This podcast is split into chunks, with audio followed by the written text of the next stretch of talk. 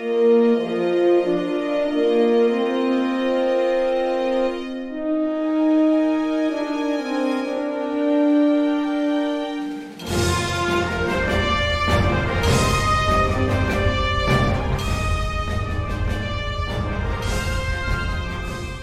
are so excited to have everybody with us today. We're going to jump right in. This is continuing conversations, of course, where we talk about everything Star Trek RPG, not only about the wealth of material out there in the universe right now for those who play the game, but we also love doing the fan worship. We love doing the writer worship, the creator worship, the artist worship. And today we're all about the fans. Before we jump into it, I'm Michael Dismuke. I'm a freelance writer for Star Trek Adventures RPG, and of course, a blogger on continuing missions, which is the number one site for Star Trek Adventures RPG. And as always, we have with us Jim Johnson.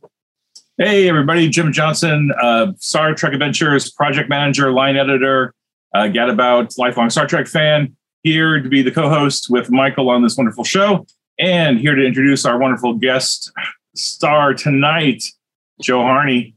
Joe. All right. As, as I said before, we're about fan service. We love it. You know, Star Trek is nothing without the fans. It's been that way since the 60s. Mm-hmm. And we promise um, with both Modiphius and continuing conversations to keep that going. So, Joe, tell us a little bit about yourself, your uh, love of Star Trek. Yeah, thanks, Mike and Jim, for having me. My uh, start off. My name is Joe Harney, and I've been, uh, if you recognize the name, I've been pretty active on our Facebook community, uh, typing in uh, whenever I can contribute to helping the game go along. Uh, I mean, my love of Star Trek started uh, from very young. I was, you know, right at the right time when Next Generation was on airing, actually airing on television, and you had to sprint to the bathroom in the commercial breaks and uh, hop over the uh, the end of the couch and make that dash in between because you didn't want to miss it because there was no pausing or or DVRing back then. Um, but uh, you know, started you know very young in in Trek there, rolled right into Deep Space Nine, straight into Voyager, all the way through everything in the movies, all I've attended uh, many, many uh, science fiction based conventions. Um, uh, been a member of several of the Star Trek fan clubs throughout the, the iterations in history. Uh, I got a closet full of Star Trek costumes that uh, I wear to various uh, Comic Con events and everything. So I'm all in Trekkie all the way. So, so our we, two questions for you: is your favorite show and your favorite character? Oh, you did that to me, and I wasn't prepared. No, um, I'm gonna have to say Deep Space Nine is uh, still my favorite uh, show, simply because of the revolutionary uh, filmmaking it was engaged in at the time. You know, a first ever three part episode um, in that in that media format was really groundbreaking, and um, I think my t- my toss up of my my favorite characters are going to have to be uh, between uh, Dax and uh, probably uh, Data um because um, they both bring a really unique perspective to the universal experience as an audience member. Love it. Love it. And then tell us a little bit about Star Trek Adventures. Was this your first time dipping into any RPG or, or give us your, I like knowing the history of uh, gotcha. Joe and RPG that got you to STA. No, no, no. I'm a long time, uh, you know, uh, dyed in the wool uh, RPG player from for, you know first edition Dungeons and Dragons in high school, all the way through the uh, the uh, Vampire the Masquerade LARPing phase in my my late teens, early twenties. Everyone I think went through a, VTM phase there for a while. Um, picked up a picked up a little bit of the last unicorn game i have a whole shelf full of all of the past uh, systems and everything but it wasn't really till uh, I, I grabbed my f- copy of STA that it was the system to make the the types of stories I wanted uh, to tell with my gaming group uh, come alive and, and make make the narrative do what I wanted instead of trying to force it into some sort of D20 THAT/GO uh, monstrosity adaptation. So Jim was saying quite a bit about that the other day, Jim, when we had our uh, it, by the time people see this, our interview with Nathan Dowdell will have been uh, will be out. We have a two parter coming out, but that, those were some of the things Jim was marking, mark, ah, mm, saying about the game also. so my Star, so my Star Trek adventure uh, career started with um, I ended up running for my local gaming group of uh, friends and such. Uh, we made the cardinal mistake of uh, every game, and we started a game right before the holidays, uh, but in uh, November of 2019. But we uh, forged on through it um, and played all through uh, the initial parts of 2020. And then when a lockdown happened, we transitioned to an online version using the Roll 20 system as a as a supplemental to our just Zoom types channel chat. And then uh, we gamed all the way up till about earlier this year, where we took a pause. Uh, and one of the other players wanted to give a shot at running a different game. Uh, we played that for a couple months, uh, but we all kind of were all Trek fans, and so we came back to the uh, our original game and our original game setup, but now the timeline had moved and we actually switched into an Admiralty campaign with the the character, the player who was playing the captain PC is now the admiral, and hmm. everyone's uh, supporting her in her efforts to negotiate uh, some sort of diplomatic relations with species eight seven four two. Now, that was actually the perfect segue to what we're here to talk about today because we're talking about the difference between remote versus in-person gaming and the pros and cons. And, and Joe, I want to say, you know, Joe offered up this idea. He put together a really good outline of some top points. Um, so I love this because we're all about the fans again at continuing missions. Um, so Joe, what brought this on, this thought process that you said we need to talk about remote versus in-person gaming?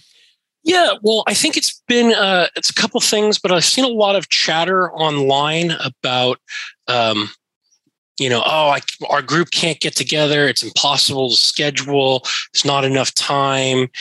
Uh, and there's been a, you know, I think it's a definitely a pushback and a uh, backlash from the pandemic. You know, with you know Zoom and, and online remote tools have been so great for remote productivity, but after you know working all day on the on Zoom, do you want to then have your your gaming on Zoom? So there was starting to it started to feel like there was a little bit of like, well, you know, uh, r- online remote gaming isn't real gaming, and I I really push back against that as a personal philosophy.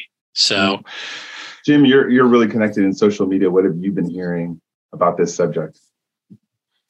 Uh, well, you know, I think um, the the game I feel like really took off right around the time COVID hit.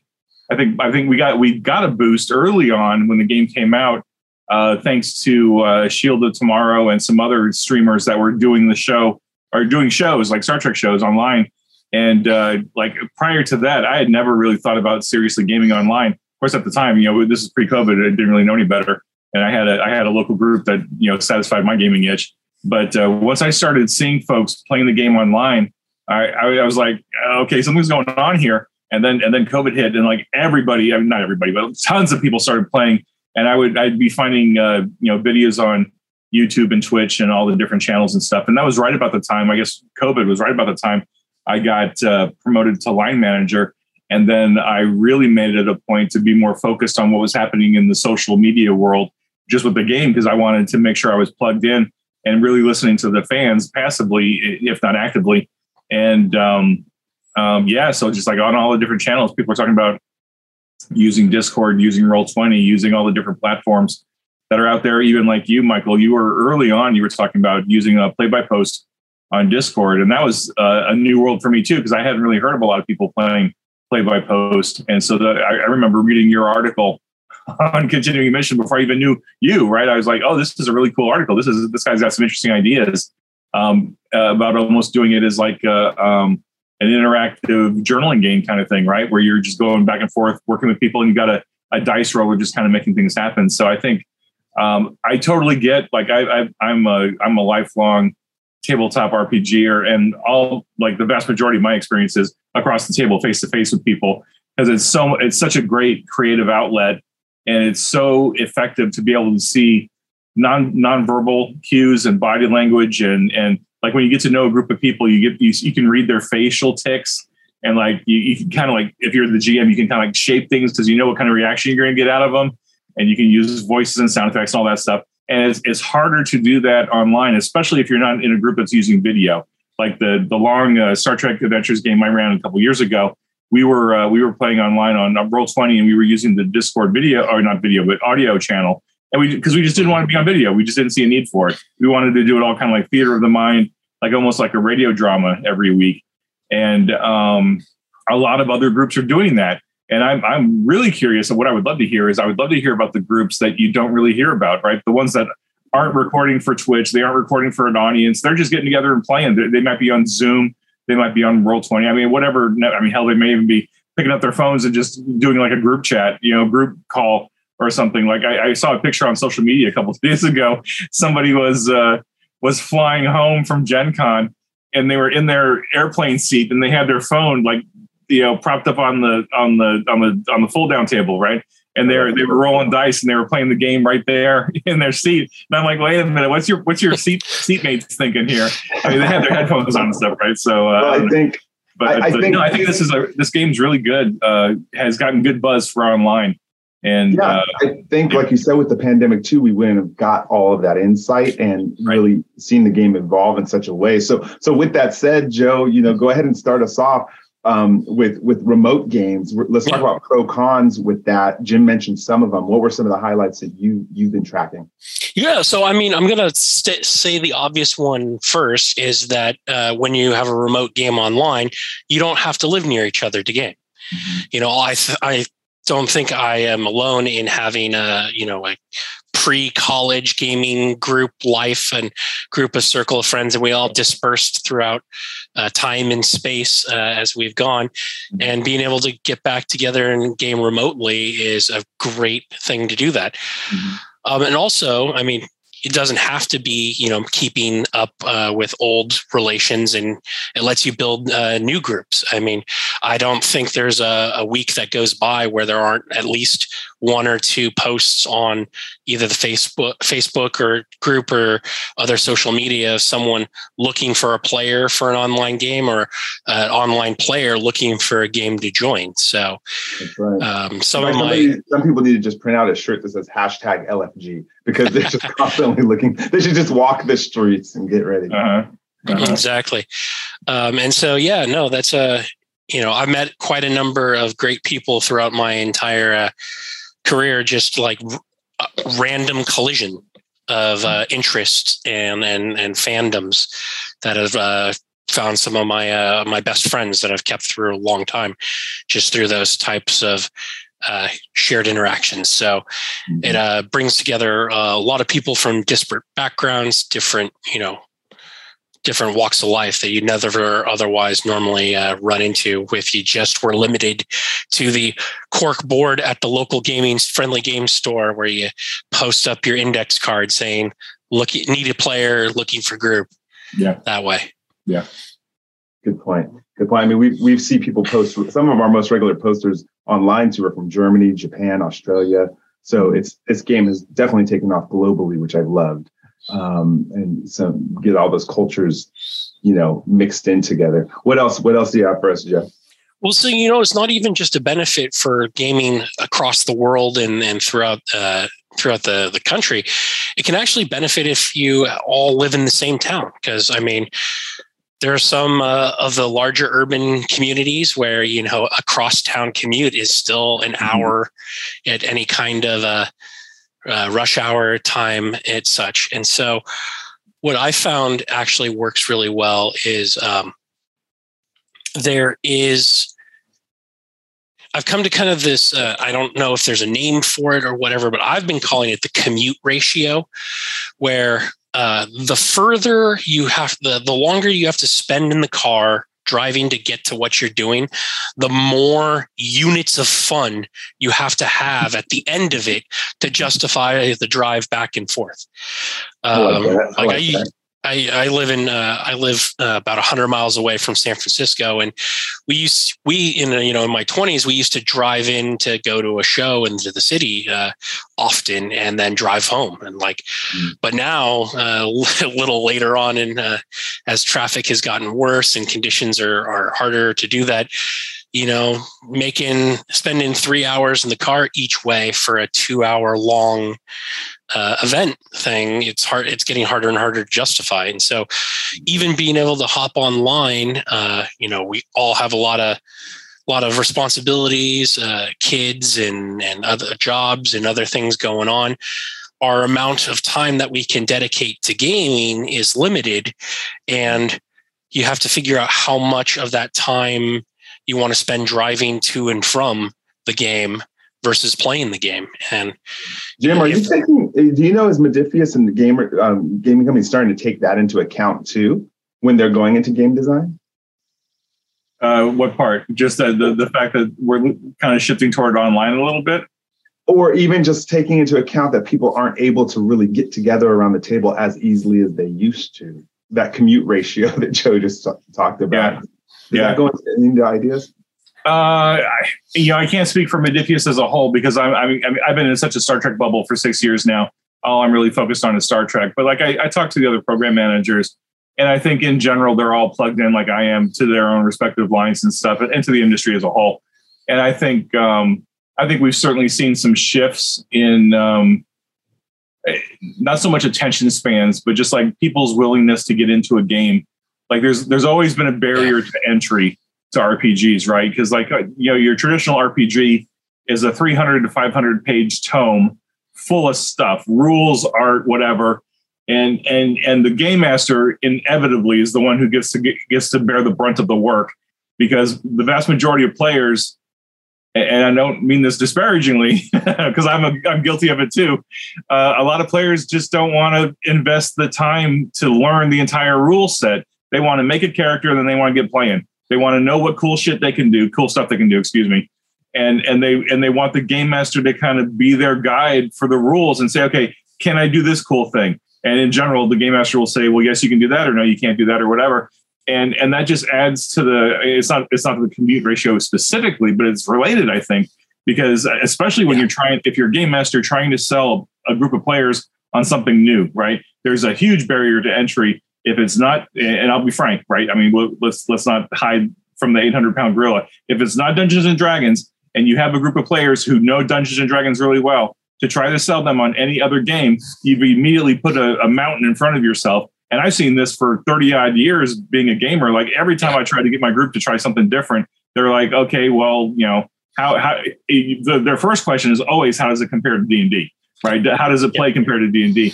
And I, I know that's not directly related to the commute ratio, but this is the conversations we're having is that we've discovered that, you know, by and large, RPGs, there's a super huge barrier to entry because you've got to read so much stuff as a game master. Um, and, and, you know, just books are expensive, right? And, and yeah. prices are going up because printing's not getting any cheaper, shipping's not getting any cheaper. And, um, you know, if you're, if you're, if you're a developer like me and you really care about your freelancers, you always want to get more money to the freelancers and to the artists and to the editors and to the proofreaders and to everybody else involved in making the games. But but you can only squeeze the stone so much uh, before you just run out of blood, right? Yeah. Well, and it's uh, almost it's it's a broader trend as well in society yeah. and technology is. Uh, as we've become more specialized in our skill sets, uh, when we develop a skill, we're very loath to abandon all of the time, effort, and energy it went into learning that specific thing. So, yeah. I mean, there's a reason why the Microsoft Office suite is still the most utilized collaborative uh, uh, word processing programs is that's because we all learned it. We've all spent thousands upon thousands of hours using it, and nothing has come along that is better, good, more better enough mm-hmm. to make us abandon everything we learned. And I've seen that trend in the gaming industry as a, as a deep consumer of uh, RPG products itself.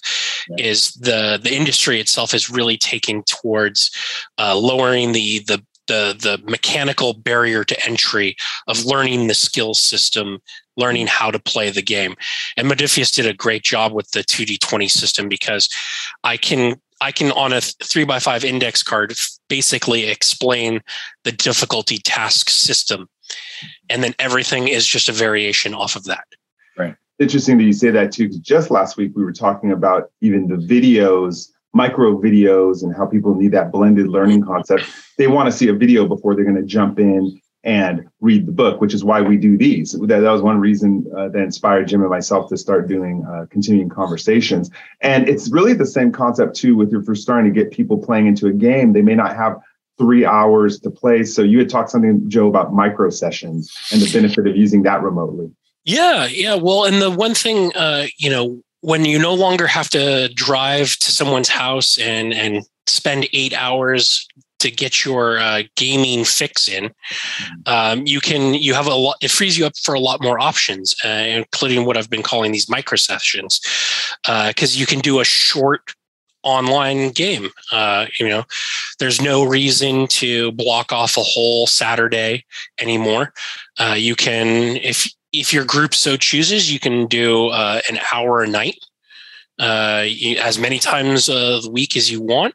Mm-hmm. Um, I know in when I was uh, running the, my game, uh, we would generally play Saturdays uh, in the late afternoon evenings, but there would be time in between where we I might run with a single character, single person, a single scene, almost like a downtime backstory where uh, previously we you might write up a play by post email of like this is what my character is doing while we're flying to city alpha 4 right? But we can actually with the the technology available we can now hop on and have that scene. And whoever's available can uh, jump in and play some supporting character npcs which is one of the greatest mechanics that uh, Star Trek Adventures has, because uh, it solves the problem of uh, why should the captain be on every away mission? Yeah, that's so. actually, and I have to say that micro session is exactly how we play on Discord. I call it playing by texting because we're all working, we all have responsibilities.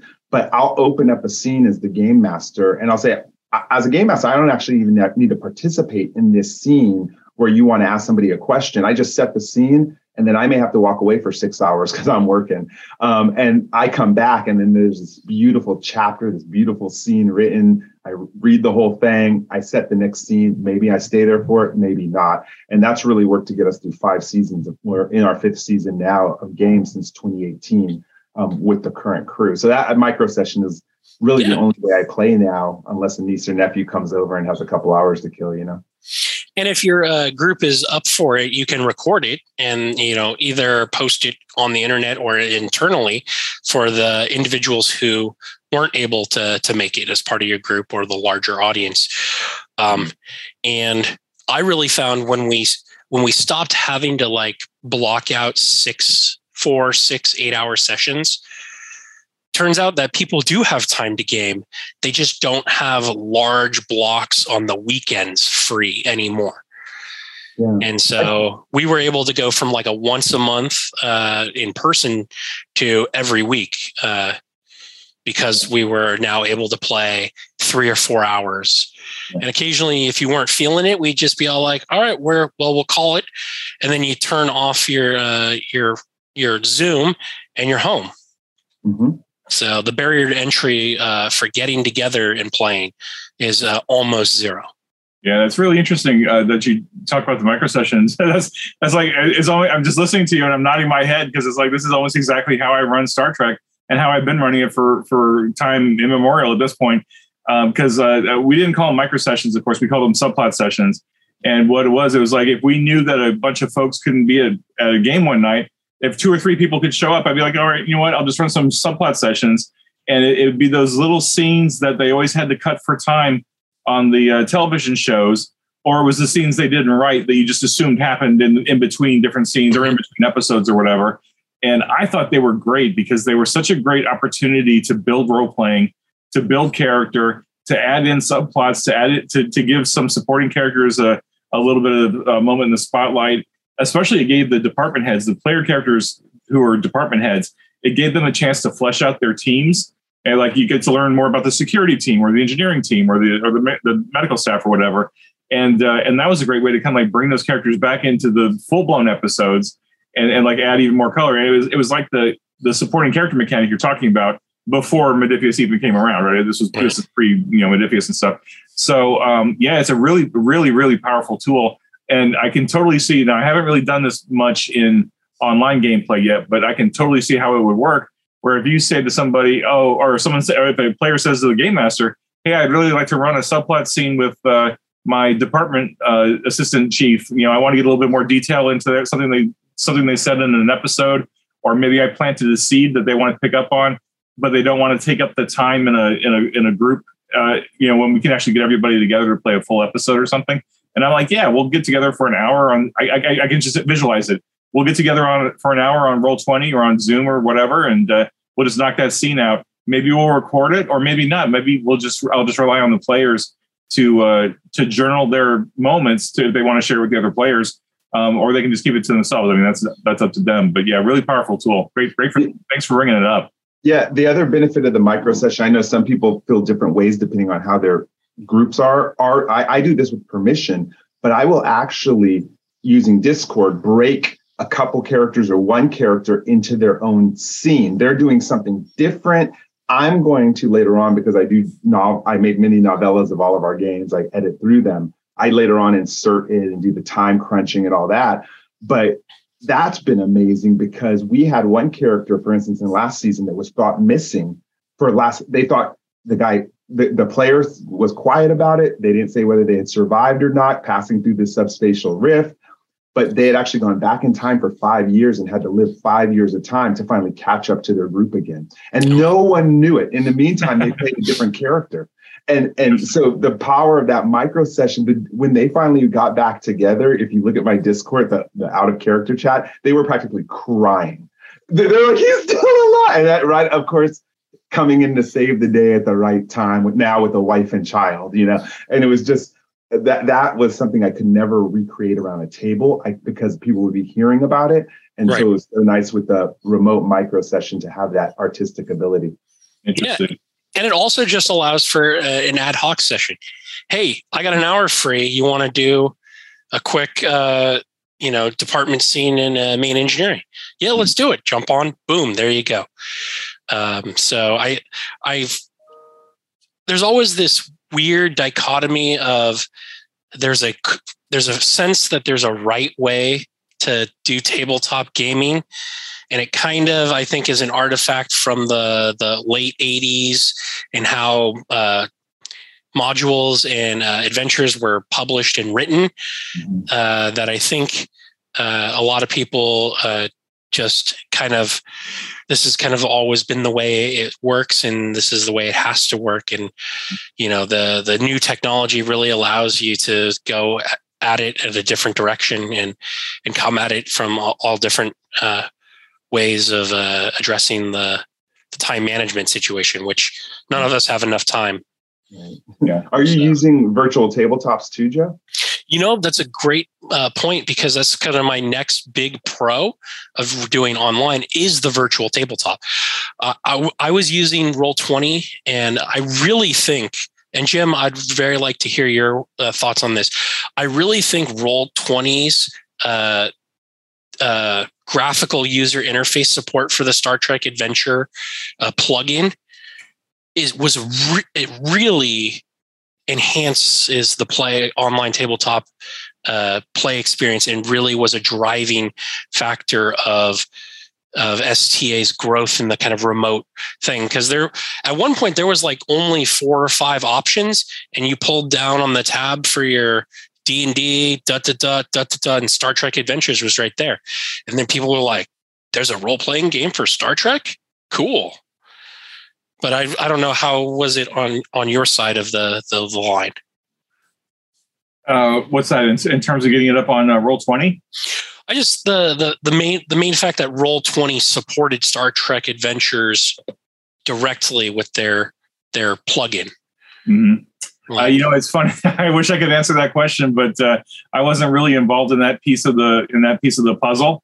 Um, I think somewhere that must have been happening somewhere around COVID, and uh, I was super focused on the Klingon core book at the time. Mm. And uh, I think there was another there was another handful of people at Modiphius who were trying to manage the the getting us onto some of the virtual tabletops. I think we tried to get I think Conan and Star Trek and a couple others uh, just to get it up there, and um, so I don't I don't really have a, a, story there for you. I'm afraid. I wish I did. I wish I, could, wish I could tell you about it, but uh, it is a lift, right? Like uh, I use Roll Twenty. I, I, use that character sheet, and I know there's a couple different versions of that character sheet.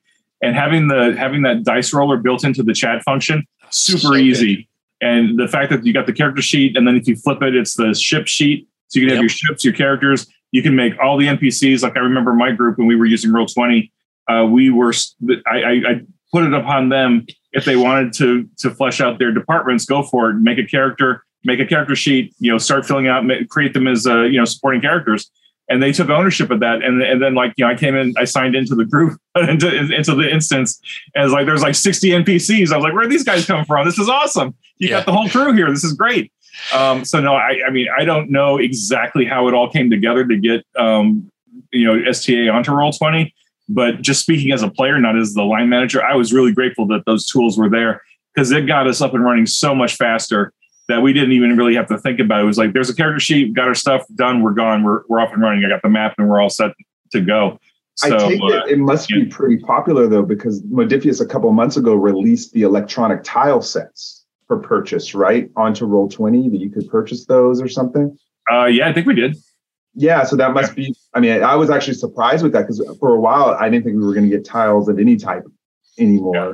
And then well, I know, I know that if you have if you have PDFs or JPEGs or anything of images, you can just pull those right into the Roll Twenty instance, and you're good to go.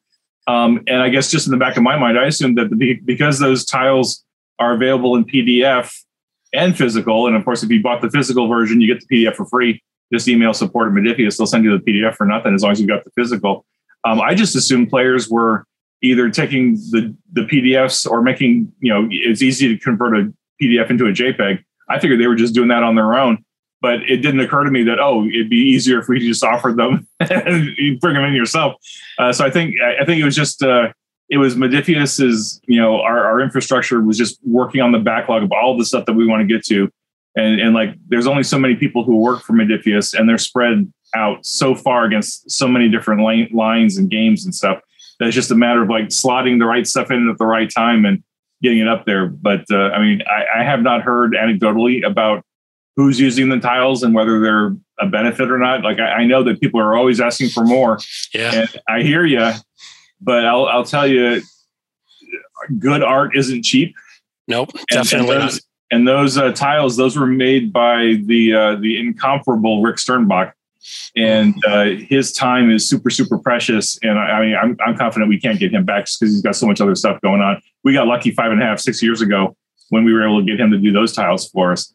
And uh, I mean, not to say I'm going to put the call out, but like if there are people out there who are doing, and this is the trick, right? Because because you wanted you wanted fast or good or, or cheap or some combination pick, of the two, right? Two.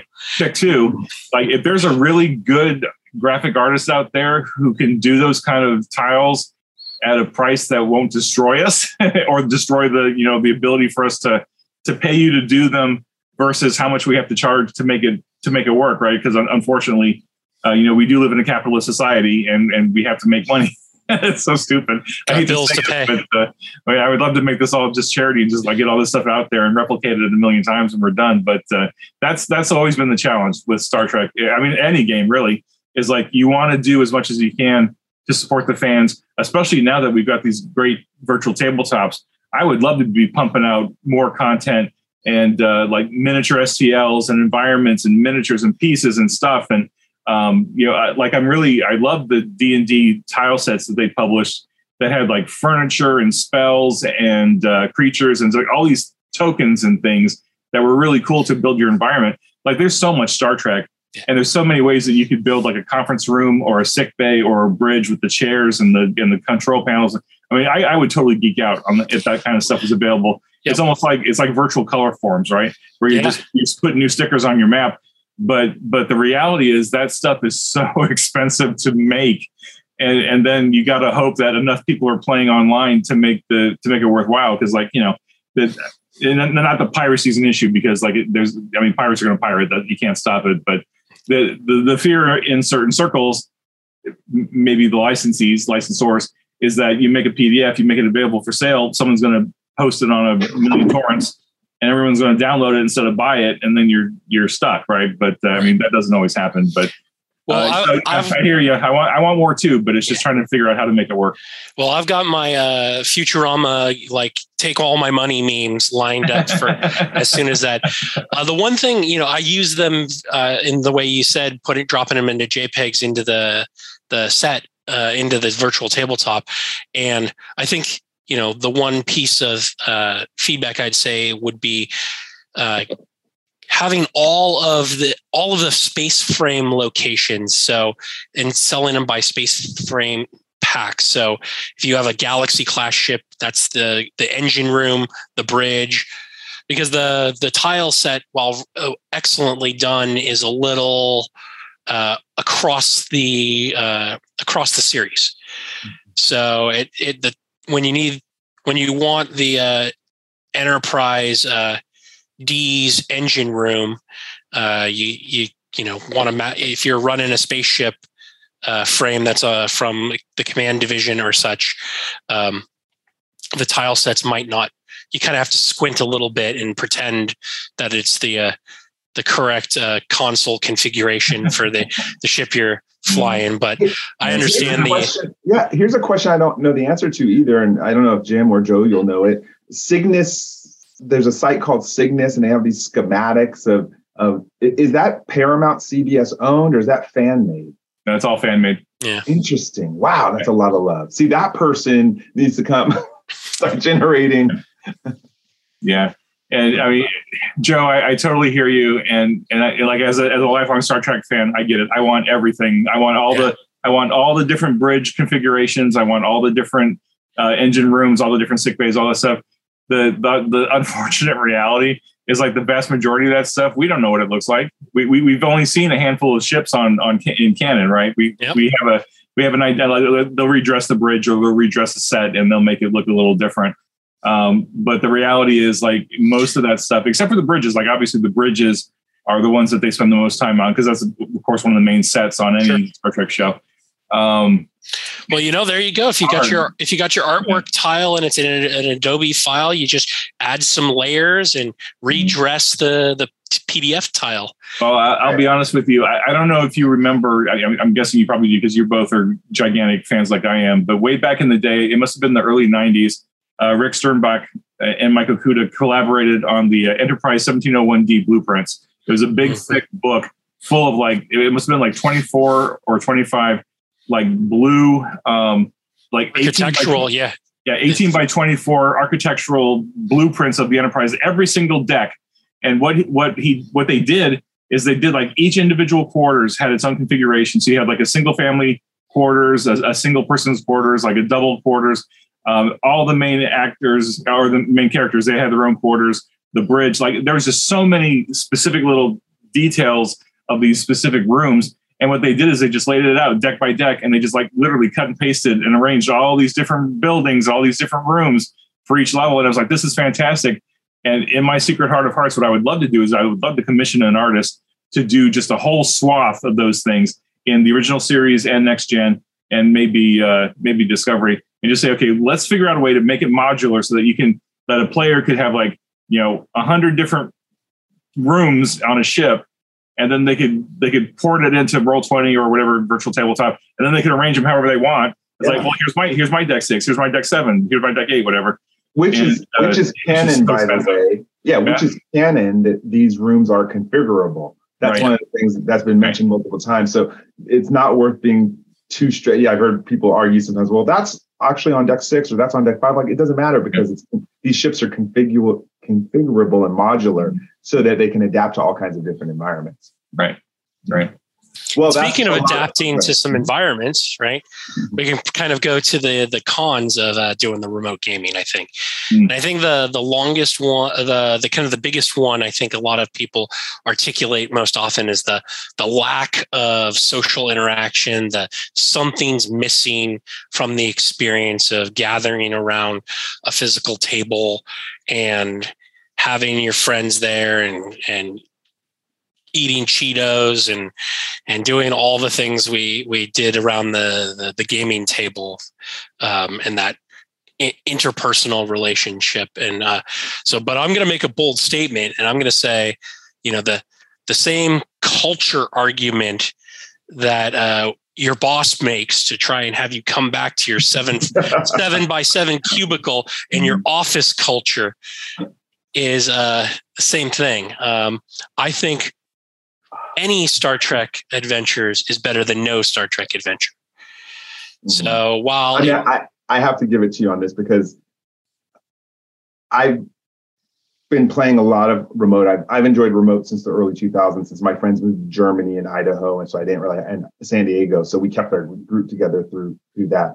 But just last week, I introduced someone to Star Trek RPG, and before I knew it, we were up in the house acting, shooting phasers on the ground, like just he he was really getting into it. And this is his first time ever playing RPG. And all of a sudden I was like, wow, I miss this, this improv physical aspect of um, of RPG. I'm like, I got to get back into that. So to your point, you only get that really in person, which is beautiful.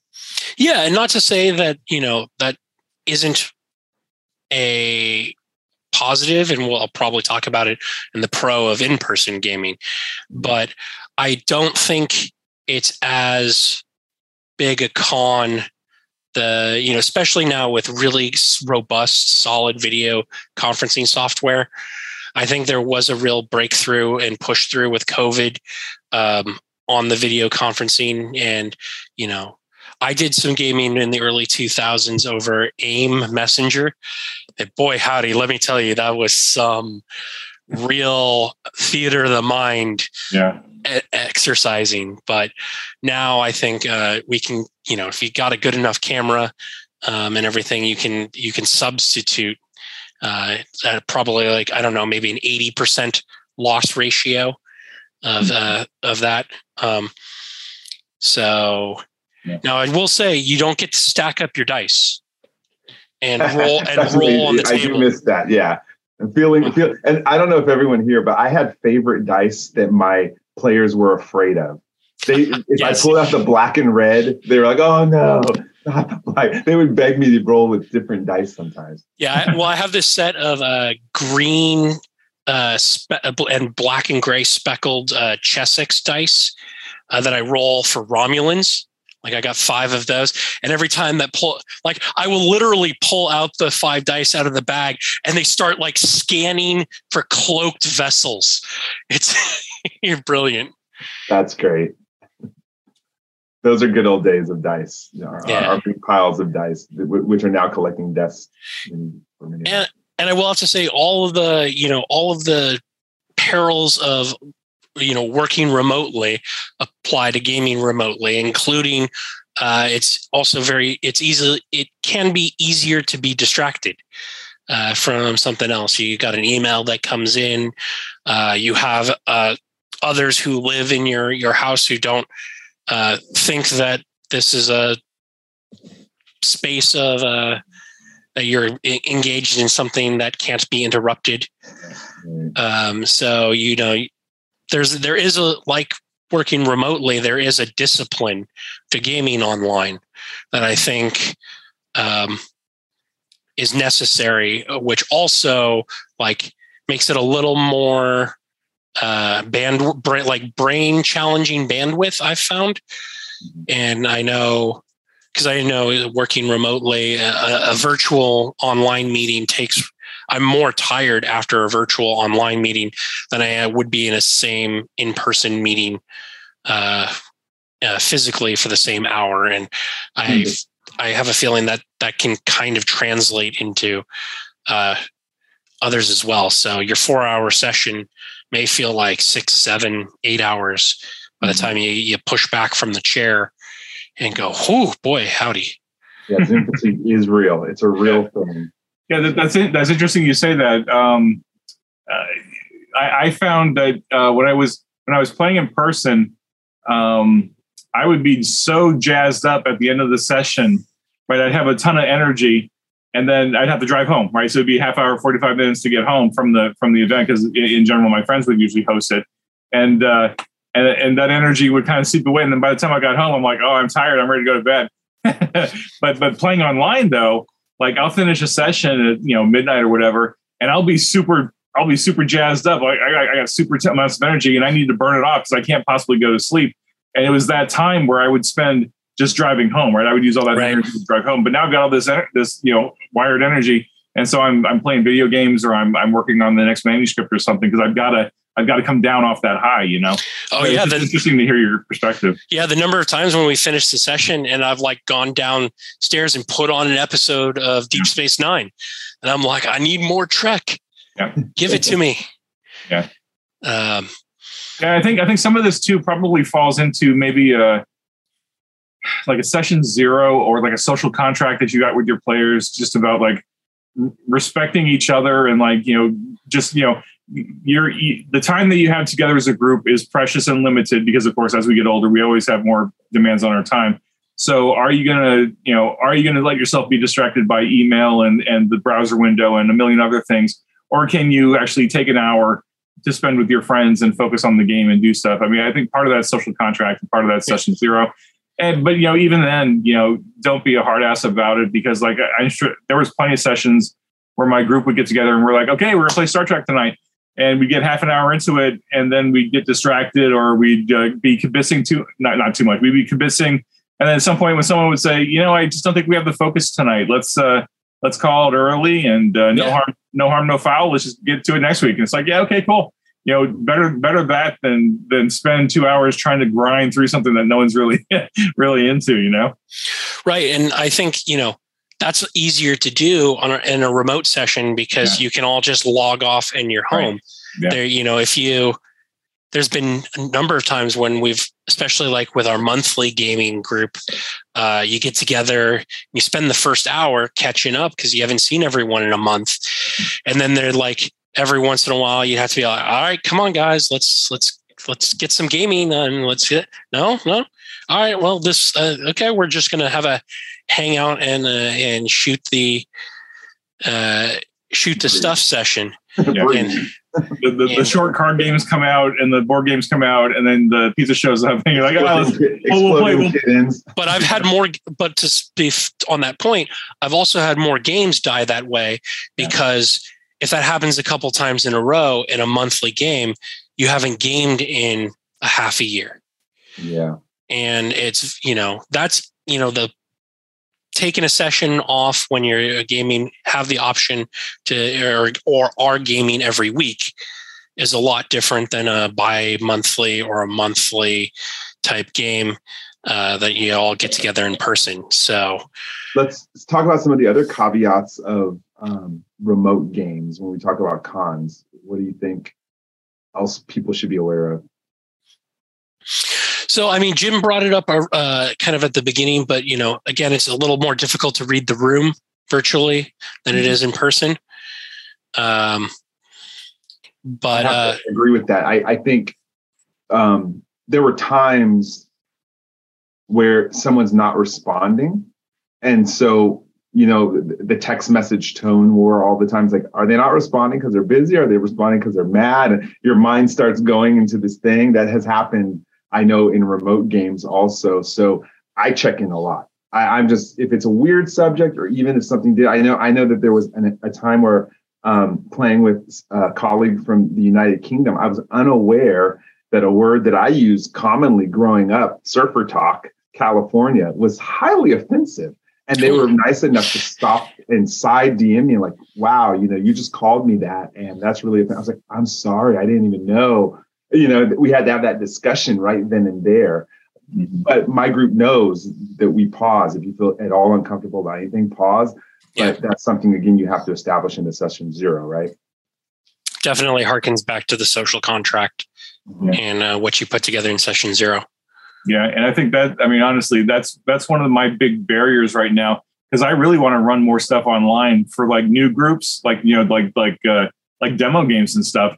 But I know that it, because it's so difficult to read the room, especially when people are uncomfortable being on video, right? Like a lot of people just don't want to be on video. They're okay being on on audio and, and like talking through uh, speakers or whatever, but a lot of people just don't want to be on video, and they especially don't want to be recorded in a lot of cases. And uh, taking that video component away and and me talking to a group of like five or six strangers or whatever it's like that it's just that much harder to to like run a demo or to run a con game or something because it's like i literally have no idea who's on the other side of the screen other than what i'm hearing. And uh, and I, I would have to be and not that i wouldn't be but i'd have to be really deliberate like what michael was saying about checking in every every little while really trying hard to listen and like okay is someone am i hearing uncomfortable breathing? Am i hearing like someone kind of sighing and like being disengaged? Is it's just so much harder to make that happen. And, and I'll, I'll, be honest, that's that's the main reason I haven't really run anything for for for a lot of folks because like I just don't know how to do that effectively online when I'm not when I don't have the ability to see what what they're doing or what they're looking at. You know. Yeah, I don't think I would be able to uh, effectively run, or at least run a game to the quality I would be uh, happy with without the the video component. Yeah, and that's I think, but that's really the the tipping point uh, I found with the online gaming as a viable alternative mm-hmm. method is the the video component. Um, yeah, gets you. Again, well, I was just gonna say, or or if you are gonna run, like I I run a Discord no video, you better know everyone really well. There has to be a yeah. very good interview process. Um, and and I'm happy to say that the group I play with currently on Discord is very mature. They're also they're mature writers. They're just mature people, and that helps a lot. Um, keep it super safe and super fun. So it's again, the more remote it is, the more you really have to be careful with that session zero, right? Planning. Absolutely. Mm-hmm. Cool. All right. Is that so? So we talked about the pros and cons of remote, and there's still the option to have hybrid, though, right? Yeah, well, that's the one thing that's really exciting about some of the technology is you can you can bring it into your tabletop game. So, I mean, there's kind of I've seen so far essentially two main types of like hybrid sessions. Uh, one is like the alternating, like sometimes we game in person, sometimes we game online.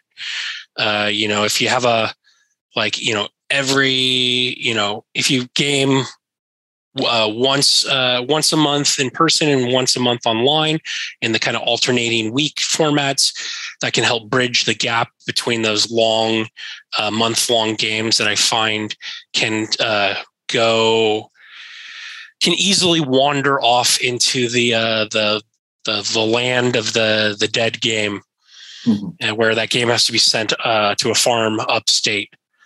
Yeah. Um, or also another uh, uh, interesting uh, hybrid way is where you uh, bring in uh, virtual elements. Uh, mostly, what I've been thinking is the virtual tabletop uh, into your online game or into your in-person game.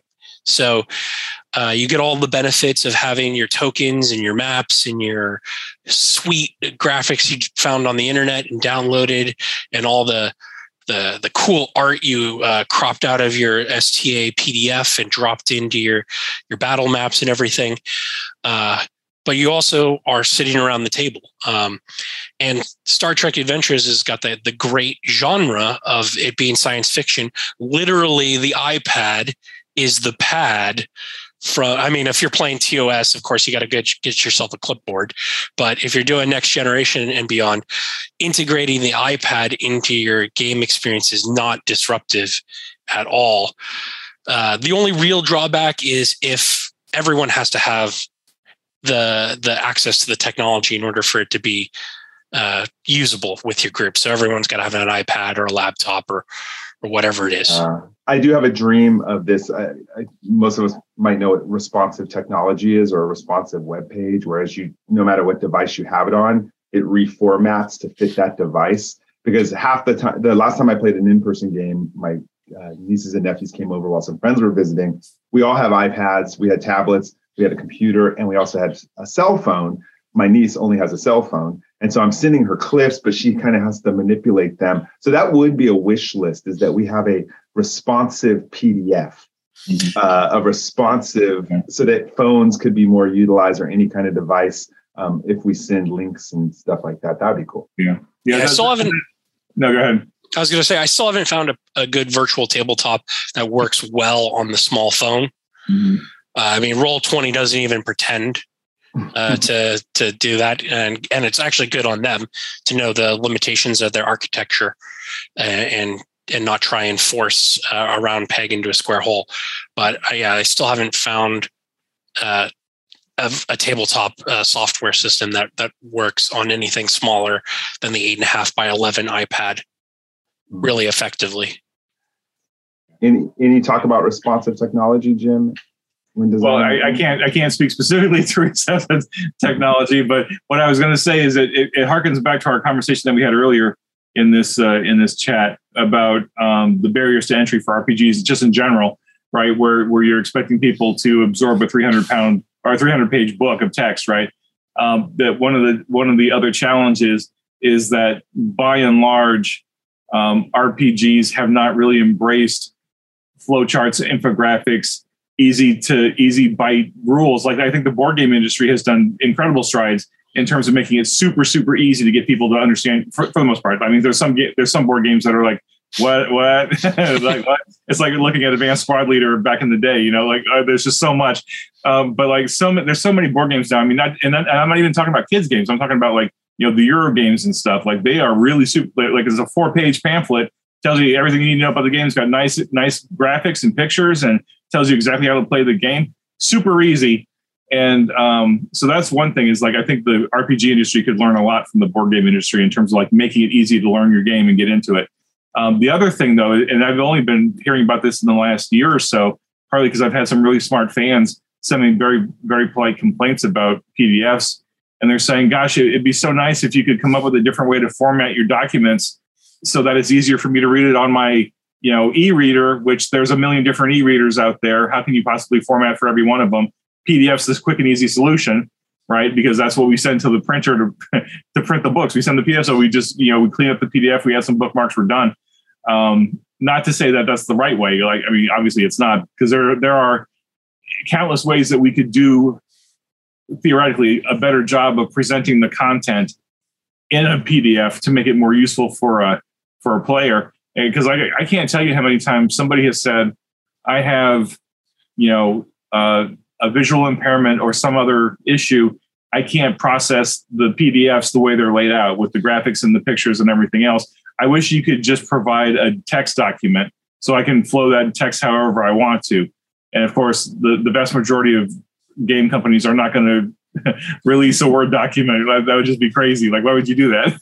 Yeah. but but like i can totally see the need to like maybe maybe in addition to the pdf you release a text document that just has all the text laid out right? Maybe you know help help the players you know uh, consume that text in the in the way that they want to. And i don't think I there's a great answer yet. And I, i'd love it if somebody could come up with that technology to make it even easier. So like if you had a you know if you if you sent out a book in letter format it could automatically reformat it in, in letterbox or landscape or something or or it strips out all the art and, and just puts the important text in the first couple pages or something that'd be amazing but i just don't even know what that technology looks like I, right I literally use something at my work because you know we we have to make all of our learning modules adaptive for everything. Yeah. It's a, co- a company called um, Rise Articulate, and when we put it in there, even on the phone, it'll reformat the video small with the words underneath it. Oh, it wow. always has in the upper uh, right hand corner, you click the hamburger and it'll show you all the content so you could skip around. Yeah. It's amazing. And may, maybe I'll, maybe I'll do the starter pack as a as a as a test module. I'll send it to you, Jim, to look at it. Well, yeah. again, I mean, again, that that, that just harkens to uh, accessibility, right?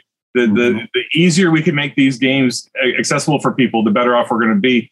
And I think um, you know, creating some sort of easy learning modules, like we were talking, you, you all were talking about um, earlier about how it, like when you release a game now, you almost have to have videos that explain how to play the game, a quick walkthrough, quick demo, whatever. It's like that's what players need now, especially because we're now you know moving toward a a more visual intensive generations, right? They want to see the videos before they go read the text.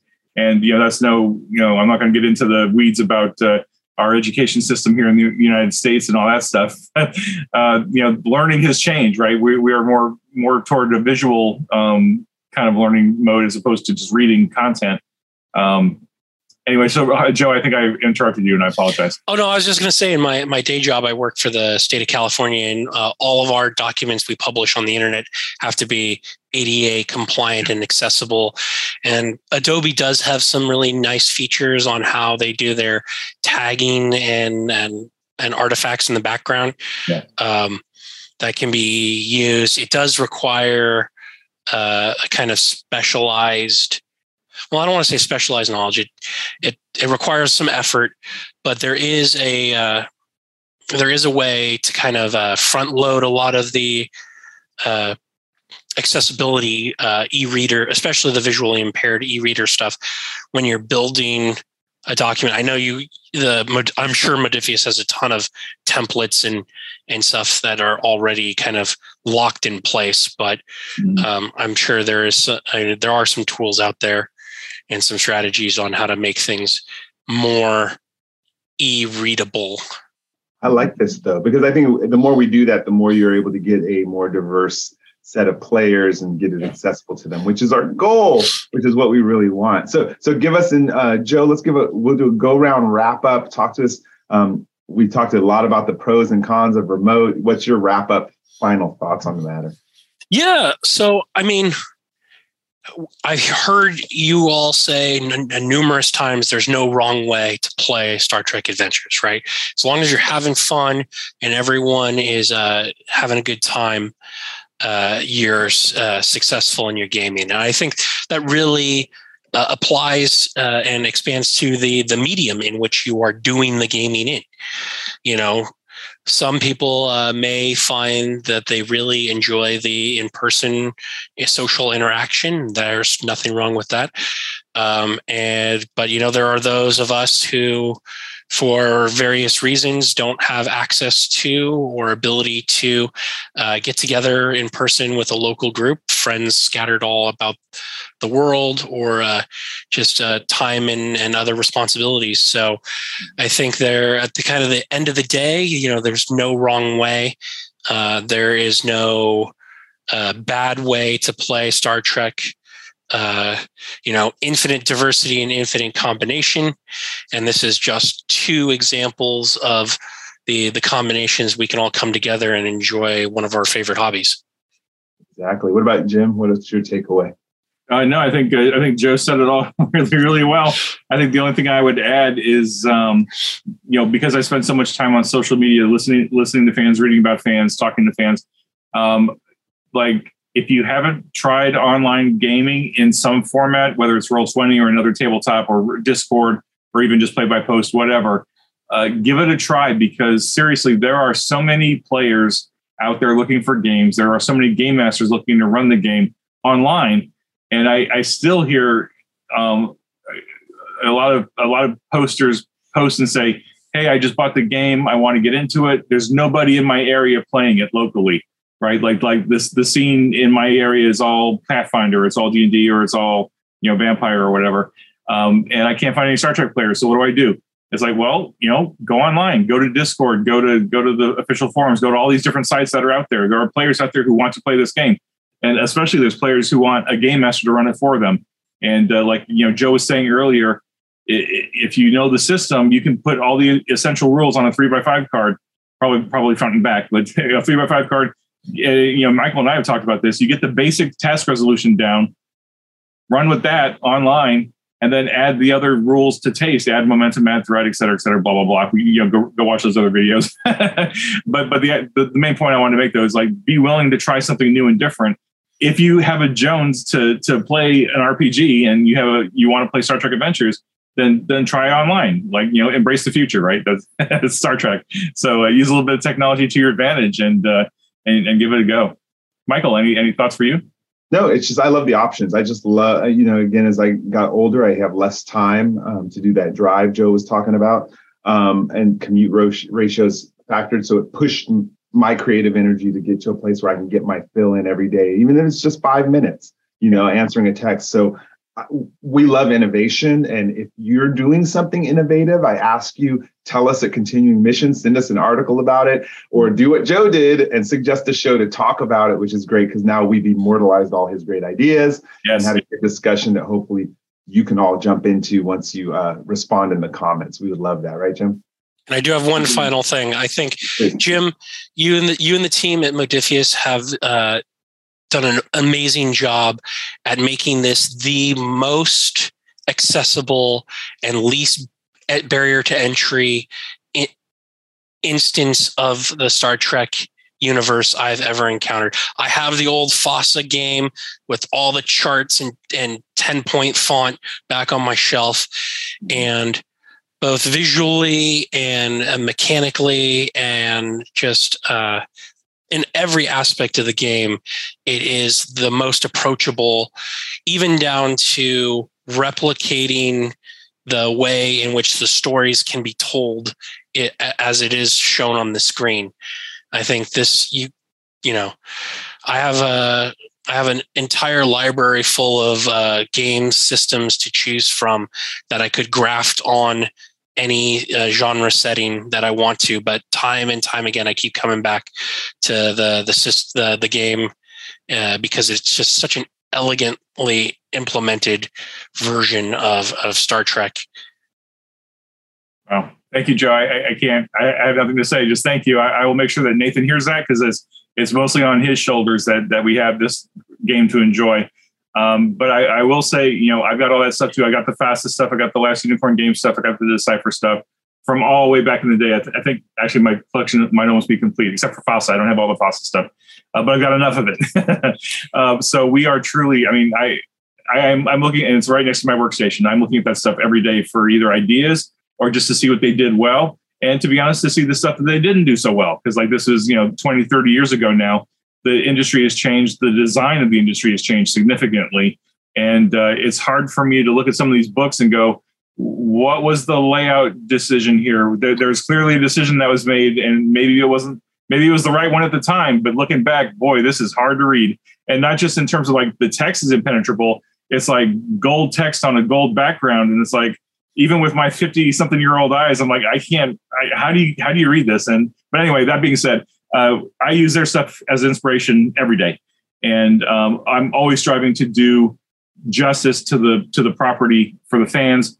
And, and, and I know that we're, we're building something that's going to be used by people 20, 30 years from now with whatever future iteration of Star Trek Adventures or Star Trek RPGs becomes. You know, we're, we're, we're setting our, you know, setting our, our piece into it, and I hope we're doing okay. oh, the, the team's um, absolutely crushing it.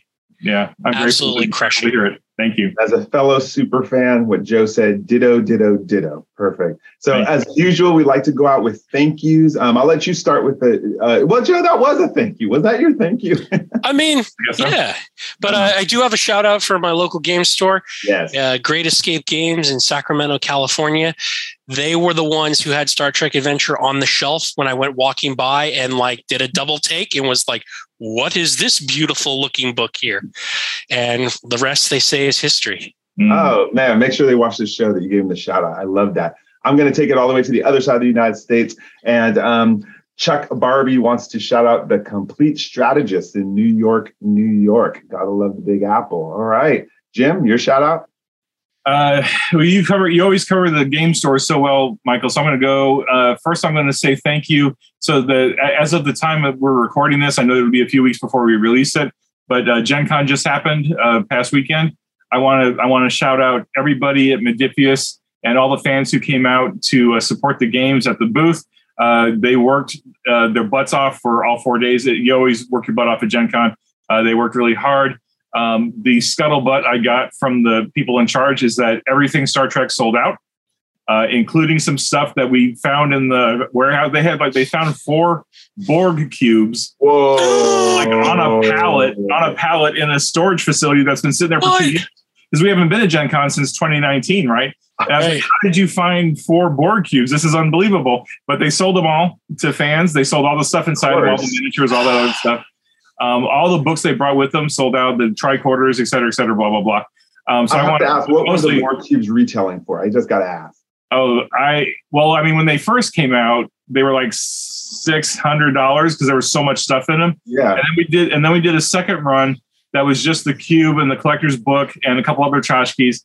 And those were like 300 and uh, because we just found these cubes, I don't think they were even even in our, in our inventory. I'm not sure. I think they were just like found found mm-hmm. gold, you know. So I think they probably sold them for whatever they thought they could get for them, and uh, and bargained about the, you know. I, am sure. Uh, I'm sure they put their Ferengi hat, their Ferengi ears on, and just you know made the best. Rules of acquisition. That should yes. that should have been a spotlighted panel with auction at uh, the yeah. end. That would have been a great auction. And with like anyway. half, like half of it going to charity or something. That would be. Oh uh, yeah, yeah, yeah.